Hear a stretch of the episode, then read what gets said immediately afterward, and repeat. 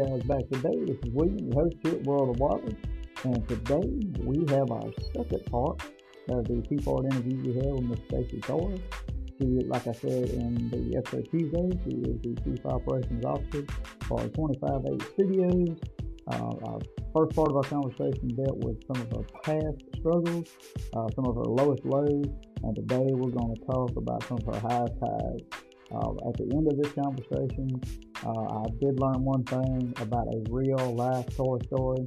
I truly believe that uh, I now have a friend in her, Miss Stacy Toy. So guys, after the break, we'll be back to finish our conversation with Stacy.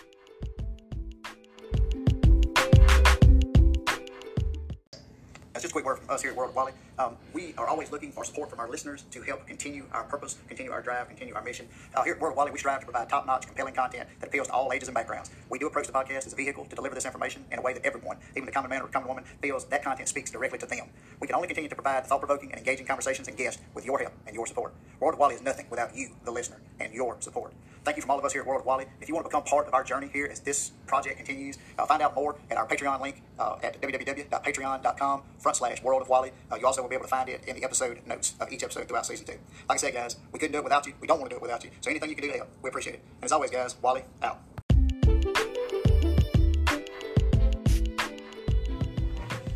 All right, guys, we're back with Stacy Toy. Stacy, how are you? You good? You, you hanging in there? You ready to go? Yes. All right. So let's talk a little bit about um, what you've you, you've got quite a few accomplishments. Uh, you've worked with quite a few important and impressive and celebrity types. Uh, you're also a live production guru. Uh, you are a master of live production. You have your own production company. So let's talk about some of that. Okay. What are, what are some of your what are some of your early career highlights that you're most proud of? Um, well, I did just almost 11 years in the live news broadcast world. Um, since starting in that, I've worked and filmed in 47 countries for just about every major network uh, around the world, which is cool. Um, after that, uh, essentially, I started to see the automation system happening behind the scenes in the production in the control rooms when I was over in London training for the Olympics in 2012 over I was in CNN I was in a lot of different places and they were transitioning both to HD and the automation system. Now the automation systems are basically they they put control rooms uh, from like 12 people down to two because everything is just automated and becomes like a playlist so I did get to see that so then two years later uh, in 2014 when automation was coming to the United States and especially uh, my station because the station I worked for is the um, America's highest rated local newscast in the country, and so we were we're top for ABC uh, as their local affiliates, um, and we covered like 21 counties or something obscene. It's it's unbelievable the amount of, of space that we covered. Um, so when that happened, I just dove right into it because I, again, I'm one of those people who has a natural curiosity. I like to know how things work because I feel like the more that you know, the more useful it can all be. Uh, and even if it, you never have to use it, I'd rather have it in my back pocket.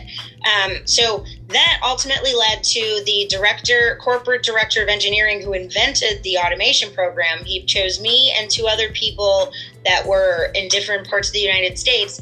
And essentially, we troubleshot and perfected the automation systems for across the United States, uh, bringing all the control rooms people from, like I said, like 12 people down to two.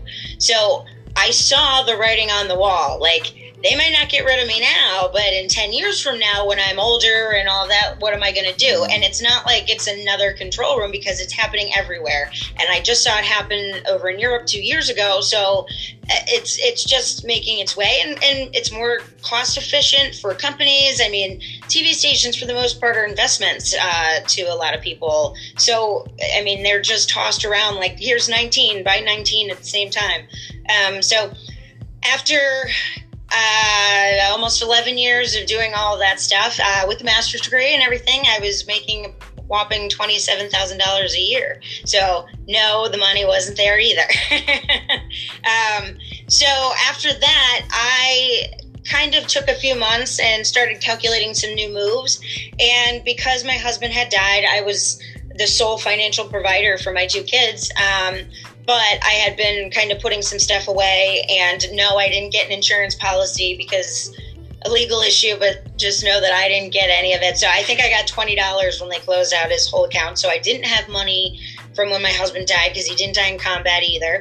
Um, so after all of that, I decided to leave my full time comfy position um, and I gave myself a specific amount of time to try and do something for me and to just see kind of if this stuff could work out on a grander, bigger scheme. Um, and essentially, it was all due to networking. Um, but I did get hired uh, a few months after I had quit my full time job. Actually, it wasn't even a few months, it was probably less than a month. No, yeah, less than a month after I left my full time job, I got hired on this horror film uh, to do public relations called 100 Acres of Hell. Uh, so I started going to meetings. This was great. Then we started filming, and a week on set, again, natural curiosity. I ask questions, I like to see how things work.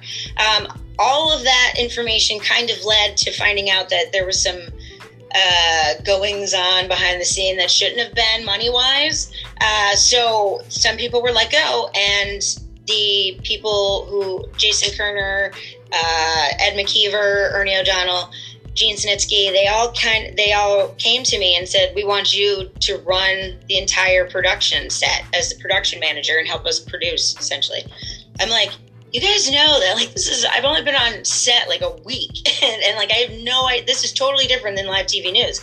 They're like, "Yeah, I know, but we think you could do it. We'll help you." Um, so that started my career where I am right now. Uh, 100 Acres of Hell ended up filming about half of it in on my property here.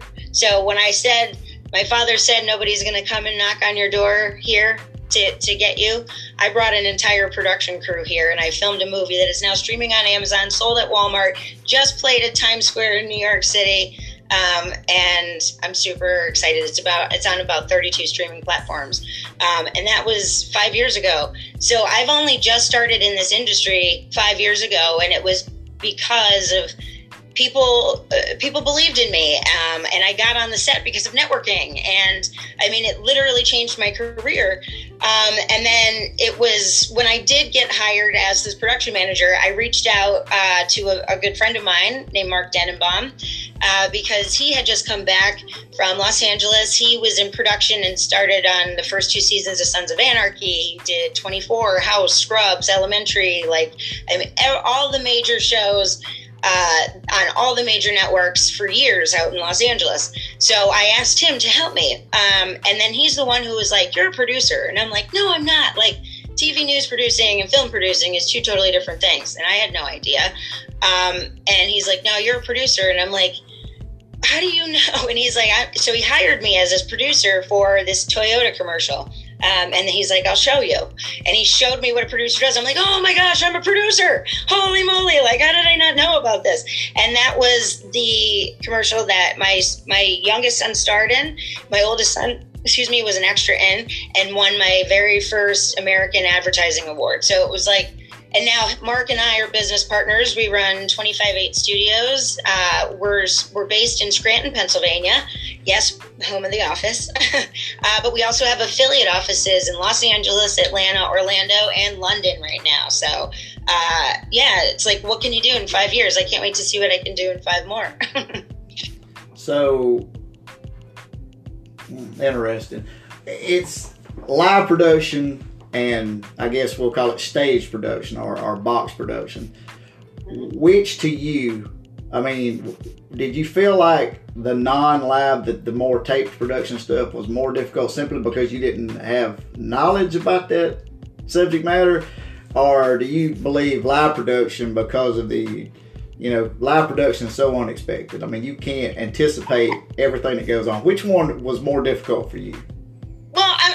I've had I've been able to do stage stuff. I did produce that produce, but again, I didn't know what producing was. Um, at my local news station, um, after I got done directing, I would also go out and shoot film, shoot, not shoot, film. These, uh, they're called Pennsylvania or Good Morning Pennsylvania, and they played right before the Good Morning America cut-ins. Um, and it was actually something that I did when I was in seventh grade and always wanted to do. So I did get to go out and I would pre-record people, but it was and then I'd come back and I'd edit it myself, and then it you know put it into the system and it would air and and all that. So I've, I've had all of that aspect, but movies are different because normally you just in news you you film one side but in in film you need to catch reactions and close-ups and and and two shots and this and that. Um, i do miss the intensity of uh, directing a live newscast especially the ones um, like the sandy hook shooting like you're not breathing until a commercial, but there's not even like going to be a commercial. Um, but your adrenaline just goes and goes and goes. And I guess, especially being a former drug addict, that was like my high. Um, and I loved doing the live news because everything, you had to pay attention to everything. And it was like my ADHD was finally a superpower because I'm like, I got this. You know what I mean? It's like, um, I miss all of that. But it's going away and it's just even with the automation systems everything is really just like a playlist and you, you kind of just hit a button um, it's not the same yes they have them at live events but uh, i'm just not a sports person like uh, they've asked me back to do other things at the other Olympics, like in Brazil and Russia and all that. But honestly, the one in working for the one in London was was was scary. Uh, my husband wasn't even gone a year yet at that time, and I almost didn't go because the insurance papers were like so thick, it's unbelievable. You wouldn't think it, but in retrospect, um, well, they tell you this actually that the terrorists, like they usually go to school, like Cambridge and Oxford and stuff like that. So it's not like they're getting on a plane; they just walk down the street and it, they target media because media makes media. Um, and if you blow up a truck, then everyone's going to cover that. So I was really hesitant to even want to go, especially just losing my husband and my children now being seven and five. Um, but my oldest son, he said to me, Mom, most of my friends said parents said they could have done that and they should have done that. And he said i want to say that my mom did do that. And i'm like okay okay i'll go. You know like just be careful. But it's like that that made me just such a like it was so proud in that moment because i'm like how did you learn so much? You know and it's like it's awesome. My kids inspire me so much. They really do. I'm mark my words. I'm going to be working for my oldest son at one point in time in my life. I will tell tell you right now. He's going to keep mom around, keep her on the payroll, try to take care of her. I, I know it. He's just he's just such a better cooler person than me, and that's okay. Sometimes though, like he says things because he's so witty and quick. I don't know if I should slap him across the face or write it down. It's like you know, it's not appropriate. But wow, was that a good one? Maybe I'll and I take some of his his comebacks and use them and pretend that they're mine. So. well, one of the first things that jumped off the page at me when I was reading some of your bio information is, like I said, you did have the um, experience of working with the Olympics, you know, considered probably the largest live sporting event in the world. Um, mm-hmm. And like I said, I told you offset before we started recording that um, you know, I'd had that opportunity to get that inside look at production through live events that I'd through that security and staffing company I'd worked with. So that's why I had a real utmost respect for what you were able to pull off because you know I only dealt with you know, at the most 100,000 people at a time, and you were dealing with, I mean, literally hundreds of thousands of people. So, uh, and and you and I both agreed on it that live events are so unpredictable, and so you, I don't, I truly don't understand how a production staff can pull off a live event and it looks so smooth, you know, the finished product. So, uh, yep. and that's why I was asking about. lemonade. We take lemons and we turn it into duct tape, and like, yeah, because you have no choice. Like, yeah. that's the kind of people who make it in this world. It's like you. We know it's impossible, but somehow you just continue to make it possible in one way, shape, or form. So why are you giving up now? And why does that look more scary than that? I mean, I got an off the path question real quick to ask because it popped in my head as you were talking because you you have referenced this on a couple of occasions during our conversation. Um, you had an opioid opioid issue. Uh, yes. You do not have an opioid issue anymore, and I commend you for that. Anybody that can walk away from something that has chains on them, I, I commend you for that effort. But during all this that you've got going on, you've got so many things, you know, so many irons in the fire at one time. Do you ever? I mean, you, you lost your husband. You know, that's another life altering experience. At any time during this, did you feel like, you know, the pills were bringing you back? They were calling you back. Did you did you feel the pressure Uh, to return to the to the numbing of the No. of the because there i do keep up just with stuff because i've worked on a few um, uh, nonprofit opioid like uh, uh, uh, like psa things or or events and things like that. Um, they're not the same as they used to be. They're expensive. I never bought them. Like i wasn't i mean i would buy cocaine and and all that fun stuff. Uh, and of course i mixed it all. I mean it was nuts. Um, i did snort heroin once. I never did intravenous drugs, but I had no problem messing around with a whole bunch of stuff. I wasn't ever really a drinker just because it's not. It, it just wasn't my thing. Um, so I was more into the hard stuff. So yeah, I'll be clean from all the hard stuff for 17 years at the end of this year. Uh, my husband will be gone nine years on Veterans Day this year.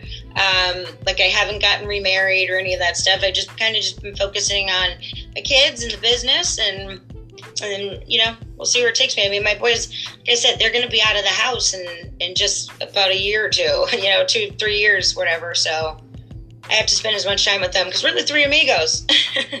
for my younger listeners, the uh, comment she made about cocaine, that fun stuff, that she made that as a jest. That wasn't. She wasn't. yes, I'm serious. sorry. I'm sorry. Yes, please. It's not like no.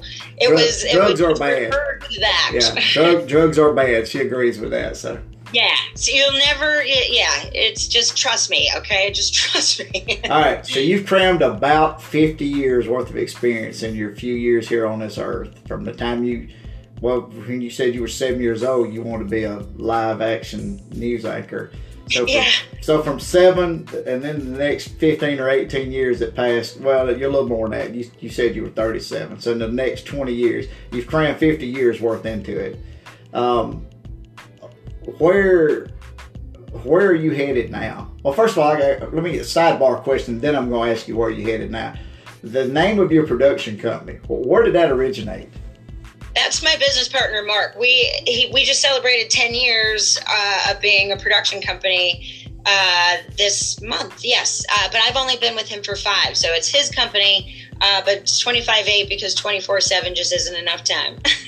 Twenty-five eight. I, I'm just curious because I'd never. I, I I wanted. That was one question I wanted to ask you before you got out of here because I I said that's the craziest name for a production company, and I, I and I kept trying to figure out.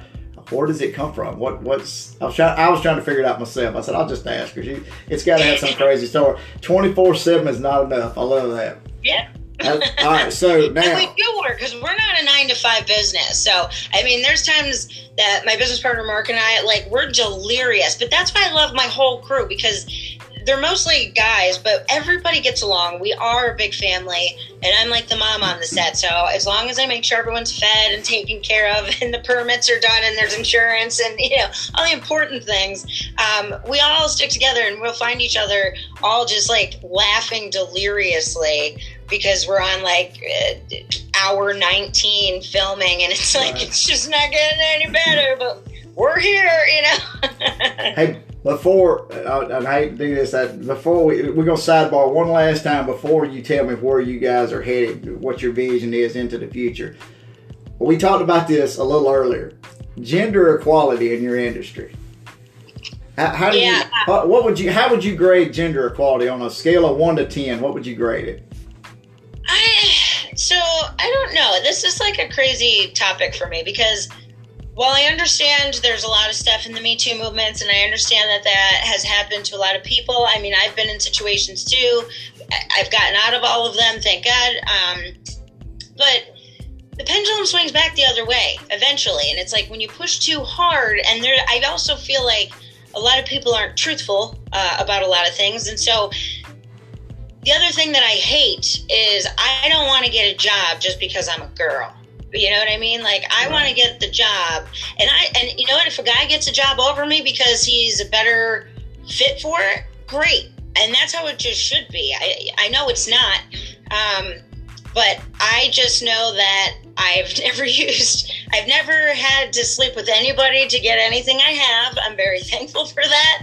Um, it is possible, everyone. It is possible to be in Hollywood, to succeed, and not be a whore. like it really, truly is. There's a lot of people that are good, uh, but there's a lot of snakes too. So I just think, just as long as you're with the right people and your character, because I always tell people, even my character has to come with me even when I leave the movie theater. I can't leave it with my film. My character has to come with me. So I think if if you're doing the right things and you're with the right people um, and and things go wrong, then you've got to say something. But I also think that you shouldn't be the attention whores, you know, if you will, um, or be making things up or making things bigger than they should be because there's a lot of people who do that, and I feel bad for a lot of men. Um, and especially a lot of men that have worked very hard in the last few years to get certain positions just to be outswung because now getting women in is the thing to do. Uh, again, the pendulum swings back the other way. To me, it just makes everybody mad. Uh, I handle everything the way when it comes. And I know that I'm always surrounded by people that I trust, especially like my business partner Mark, or um, I work a lot with Ernie O'Donnell from Clerks, uh, and he's been in all of Kevin Smith's films and stuff. So we always like to check each other and let each other know who we're dealing with. And um, if we go into places, we go together. Uh, I do do a lot of stuff, um, sometimes on my own, especially in Europe, because I'm the one who usually gets sent and I freelance produce for a, a, couple different networks over there in a lot of different places. So I'll just go over for a week or whatever. But at that point, too, I still have a crew of people that I've at least know one or two, and they wouldn't be working at this high prestigious network um, if they were a bunch of creeps. And so we all we all watch out for each other. You have to be careful. Um, I also know I'm not going into the Middle East or, or, doing anything stupid. I've gone to third world countries. I've been in really crazy situations, but I I always go with security because we're filming. When I was down in Haiti, um, but then they make sure that you get on the bus with the kids and, and the men, you know, will come. But everybody is knock on wood, has always been very protective, always looking out for for that kind of stuff. And so you just gotta watch who you're with and who you're around, and just do the best that you can. Hmm, interesting. Now, tell us where you guys are headed. Where's your production company headed? So, um, because obviously with the epidemic we haven't been able to really film much, but uh, my business partner and uh, our other associate went out this past weekend or last weekend um, and started filming a documentary uh, at a speedway with with racing cars and and stuff. So I'm excited about that. I've been the one making a ton of phone calls and getting all things together because the sets and all that kind of stuff, like the graduations and everything that that happened, you have to have the least amount of people um, at that time. But we uh, are going to still be doing some more filming with a documentary that we're working on with. Uh, he's been dubbed the future of blues. His name is Clarence Spady. Uh, he is, has played with everyone from BB King to Eric Clapton. He opened up for the Supremes and Temptations. Uh, and for the last 35 years, not only has he been a rock star and played everywhere at all the biggest and most prestigious places the, in the world, but he also was a heroin addict. Um, and he lost his son last year to an overdose. So he ended up getting himself clean. I've been helping him through the process as well. And we've been documenting everything about his story because he has. I, I, if you can go and become the future of blues, it literally been dubbed that by. Um, it, like he's been at the Rock and Roll Hall of Fame. I mean, all of these different things. It's insane. You can do that on drugs. Like, let's see what you can do when you know the mind is focused and in it. Uh, so we're telling his story. We have a ghostwriter writing uh, a book that's going to go along with this documentary, and he's also going to be recording um, with some high named people and other artists uh, for a new album and I'm excited about that. So we'll hopefully we can talk more about that, and we'll have more about that um, next year, like in the spring. You know, a little bit. So what you're but saying is. What you're saying yeah. is, uh, you'll be back on my show in a few months, sure. and, we'll, and we'll update. Outstanding. All right, go ahead. I'm sorry, I didn't mean to cut you off. No, that's totally fine. So yeah, absolutely. I would I would come back in a heartbeat, and I can bring Clarence with me. Um, but it's funny because he'll just, again, um, just a few weeks ago, one of my other best friends is uh, Jesse Snider, who's Dee Snider's son from Twisted Sister, and he came down, and Clarence came to my house, and we're in the backyard, and they're playing guitar and singing, and I'm like, again, Dad, you said nobody was gonna come and knock on my door, so I brought it here. you know what I mean? but it's so cool because I'm like, if what happens if they write a song and it gets a Grammy in a few years? And it happened in my backyard. But it was just, it was easy to do because we still have like 30 acres here um, on the family homestead that's uh, shared between my parents, like I said, next door and myself. So um, we have a big pond and all that. And so all the creative people have been coming to my place because they can just go down the pond or sit by the, the creek, the creek, creek, however you say it. um, and it's just so cool because and Clarence is also a Grammy nominated artist. He lost to BB King, and I'm like, that's not a bad thing to lose No, to. it's not. Um, but he's collaborating with people like Joss Stone, Gavin DeGraw, Ace Frehley, like all these, like the Four Tops. I mean, unbelievable. And it's like the coolest thing ever. And it's even cooler to see him stay sober and to continue to start to see himself and his own real achievements and like how talented he truly truly is because he's been so zoned out for so long. Like the look in his eyes and his smile and stuff oh it just makes me so excited. So i have that personal struggle and again i'm broken i like to tell everybody though like whether you're religious or not i mean it says in second corinthians that god chooses people to suffer so they in turn can help others who suffer so it's like you can take god out of it if you want to but the principle's still the same so it's like if that's not true then why the hell am i here you know right. All right. So, uh, the what about future projects? What do you what do you if you had a uh, if you could choose a dream project for your production company to work on within the next eighteen months to two years, what would it be? well um Wow, you- Secretly. you, answered that pretty quick. secretly we're working on it um Oh, it- okay. I, I have someone who has a very prestigious name and an emmy uh, writing a feature film based on my life so Wow. that's been my passion project especially because uh, a lot of people are interested in it because of the op- opioid epidemic uh, and how something can happen and how you react to it and your your perception. I think that's the biggest thing is perception. So i'm i just am super excited to get that out there just because it's been 17 years man in the making. And like i'm not waiting for it to happen. It just happened but it catches so many people off guard that it ends up inspiring and helping more people why not? You know i, want to it'll be more like almost like the blind side where like sandra bullock's character where she's not like the hero because like i don't like the attention and i'm not doing it for that. I just know that i'm the only person who can speak on it because i'm the only person who did it and lived through it and here i am and and you know so i'm that's my that's my goal. But i do truly love our passion projects for the team are just like the ones that i did down in haiti uh, where i produced with uh, academy award winning producer director robert may uh, where you work with organizations and nonprofits and do documentaries i like to give a voice to people who wouldn't have otherwise have been heard. And then through that voice just that we did that 10 minute documentary in haiti. If you go to openarmshaiti.com it's it's a christian orphanage organization we were working with.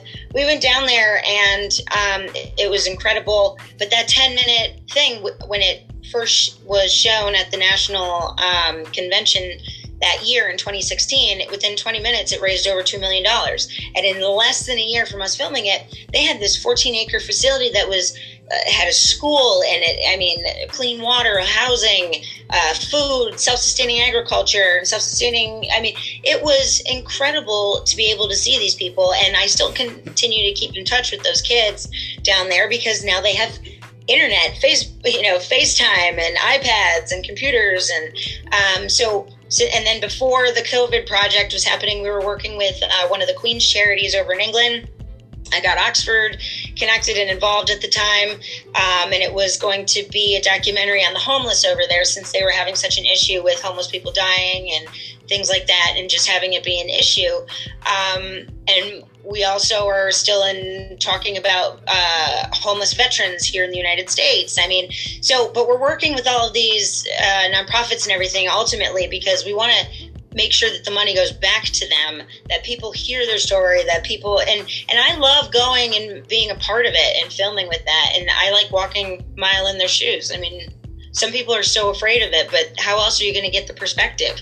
I mean the people who've had nothing are the ones who had everything and that's what i needed to see so Wow. All right, so this is how we're going to end it up today.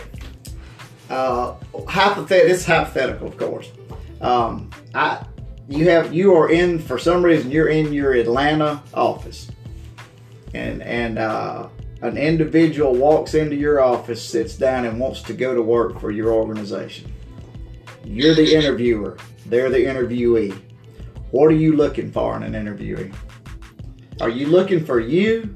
Are you or do you hold? You can't possibly hold anybody in that high standard because you got way too much get up and go for. No, no, no, no. Like I said, I I just have all these accomplishments to get in the door because then they're like, oh, go talk and inspire people. So I'm like, I'm proudest of my failures, and then they're like, wait, what? Like their butthole totally squeezes up. You know, I mean, I'm not I'm not disrespectful, but if I went in there and said I was you know a drug addict and stuff, nobody's gonna listen to me. Sixty-three so, I mean, all interviews, and she stuff- brought bunghole in. Go ahead. Sorry, It's I, okay. uh, hey, sixty-three interviews. I just never heard it. Go ahead.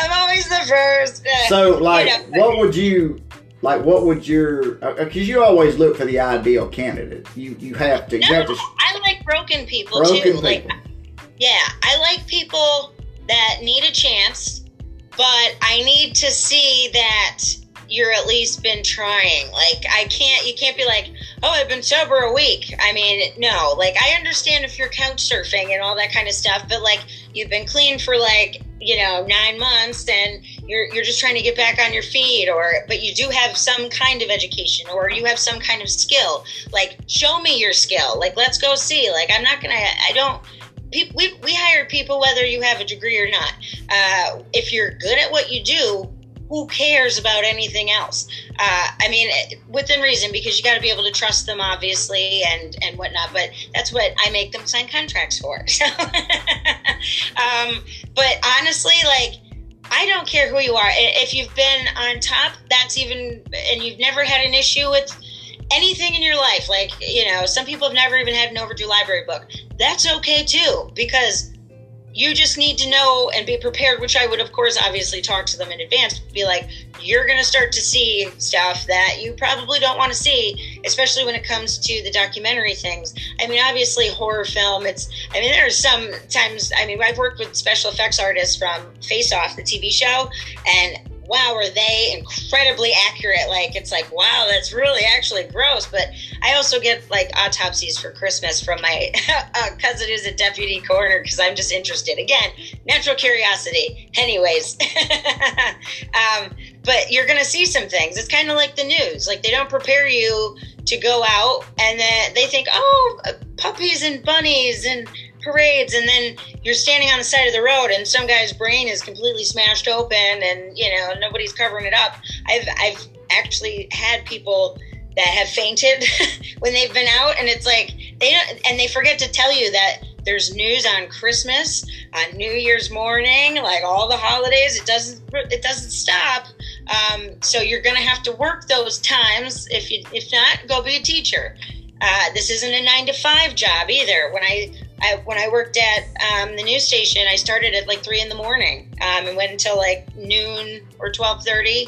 Uh, but there were also times too that we were live on the air for twenty eight hours straight because I think it was Hurricane Isabella was coming through and it was it was we had to keep everybody informed. So it's like you're just constantly constantly doing it. it I don't care where the hell you came from. Just if you're a decent person, you can at least be trusted, be positive. We don't like we don't like Debbie Downer people. We're we like to keep our set like happy and positive and yeah things are going to go wrong and people are going to have bad days but we try to you know encourage leaving home at home and let's just focus on this because we're all doing something that we love to do and we're passionate about and we're doing it together and we don't know when the next time we're going to do it together again is because you never know if once you do this commercial if you don't have another one lined up it's not like you jump in again. You again have to hustle in this industry. I don't have people just calling us all the time. You have to connect with ad agencies. You have to connect with businesses.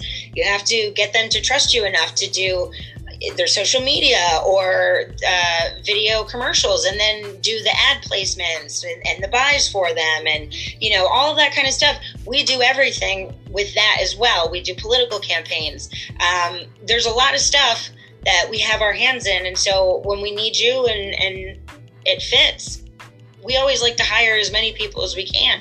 And i don't care where you came from what you look like what you did as long as you're not an a-hole you're good.